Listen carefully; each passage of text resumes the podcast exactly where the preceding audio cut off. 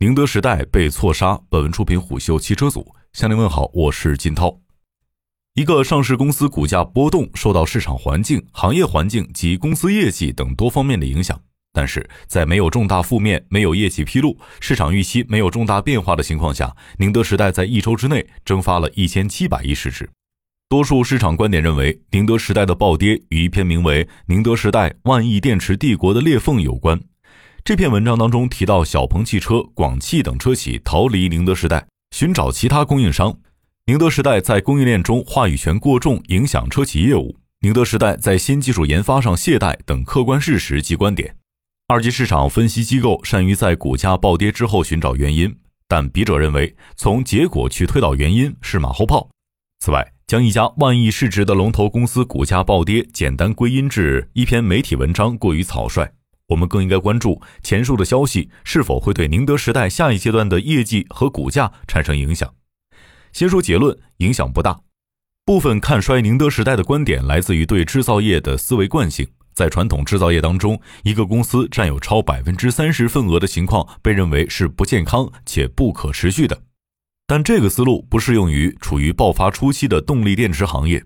动力电池行业是高技术壁垒、高资金门槛的产业。在这样的环境之下，先发者利用资金、技术和成本优势，可以持续获得行业爆发带来的奖励；后进者想要超越，需要付出极大的成本，且面临更高的不确定性。基于这样的判断，小鹏汽车寻找新的供应商，对于宁德时代的基本盘不会造成巨大影响。在最近，小鹏已经给出了回应：车辆生产的零部件供应链需要不断的完善，才能更好的保供保产，更加准确的预测交付周期。间接承认了切换供应商的消息，这一消息为二级市场上一直存在的车企逃离宁德时代的趋势提供了切实的依据。但小鹏切换供应商会对宁德时代的业绩造成剧烈影响吗？不会。宁德时代压迫车企或许是促使小鹏切换供应商的原因，但更大的原因是小鹏的电池供应出问题。此前的十二月八号，小鹏汽车曾表示，行业面临磷酸铁锂电池供应极度紧张。给小鹏 P7 的交付带来不确定性。小鹏汽车与宁德时代存在的供应链矛盾，在半年前就曾出现过。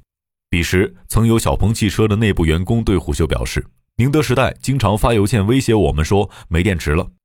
在这之前，小鹏汽车的电池供应商只有宁德时代一家，这意味着宁德时代供给小鹏的磷酸铁锂产线紧张。目前，宁德时代与车企的合作方式都是车企包生产线，车企需要买断生产线。才能够获得稳定的电池供应。在电池满产满销的当下，宁德时代所有的电池产能都已经分配完毕。如果小鹏需要购买更多的电池，几乎只有寻找新供应商这么一条路。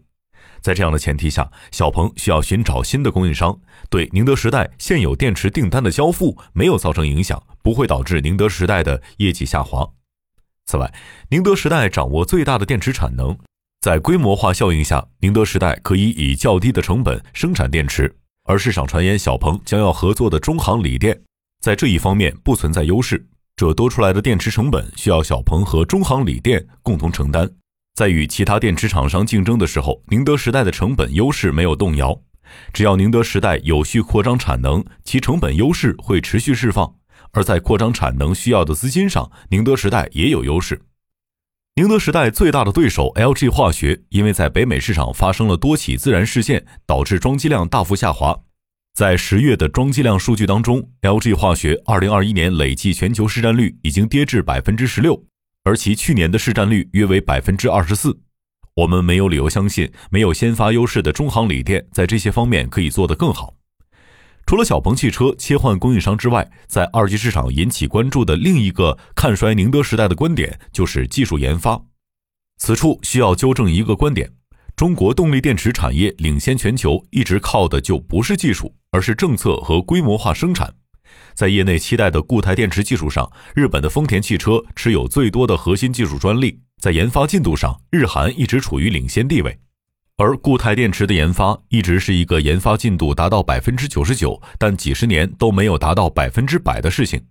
在固态电池达到商业化条件之前，动力电池企业的竞争依然是规模和成本的竞争。在这个阶段，宁德时代依旧存在优势。此外，前述文章当中提到，宁德时代不愿意配合车企进行新电池技术研发一事，对宁德时代而言不是坏事儿。车企要求宁德时代去配合研发工作的前提是，车企为宁德时代带来的效益可以覆盖研发成本，且车企提出的电池技术路线是正确的。这个事情没有车企可以百分百保证宁德时代稳赚不赔。在技术路线上，如未来提出的一百五十度固液混合电池。在商业化和技术指标上，是否较现有的三元锂电池更出色，还要打一个问号。一位固态电池企业人士曾经对虎嗅表示，按未来的合作伙伴蔚蓝现有的技术路线，该固液混合电池在循环寿命上是无法与三元锂电池只有不到一千次，仅仅达到国标。在新电池技术路线上，宁德时代在今年拿出了钠离子电池，LG 化学拿出了掺铝的四元锂电池。除了这两项技术之外，动力电池领域在今年并没有新的技术突破。宁德时代至少在研发没有调出第一梯队。我们不排除其他公司突然研发出固态电池的可能，但我们要考虑概率。资金及三元锂电池技术存在优势的宁德时代，有更大概率在下一代电池的研发上领先。制造业没有神话，也不会有鬼故事，请相信过程，相信科学。前述的车企逃离及技术研发在短期内不会对宁德时代业绩造成实质性的影响，短期内真正会影响宁德时代业绩的仍是欧洲市场的竞争以及锂电原材料的价格。锂电池原材料价格上涨带来的成本上涨，影响的是整个动力电池产业，而非宁德时代一家。相比之下，宁德时代依然有更大的胜算。商业洞听是虎嗅推出的一档音频节目，精选虎嗅耐听的文章，分享有洞见的商业故事。我是金涛，下期见。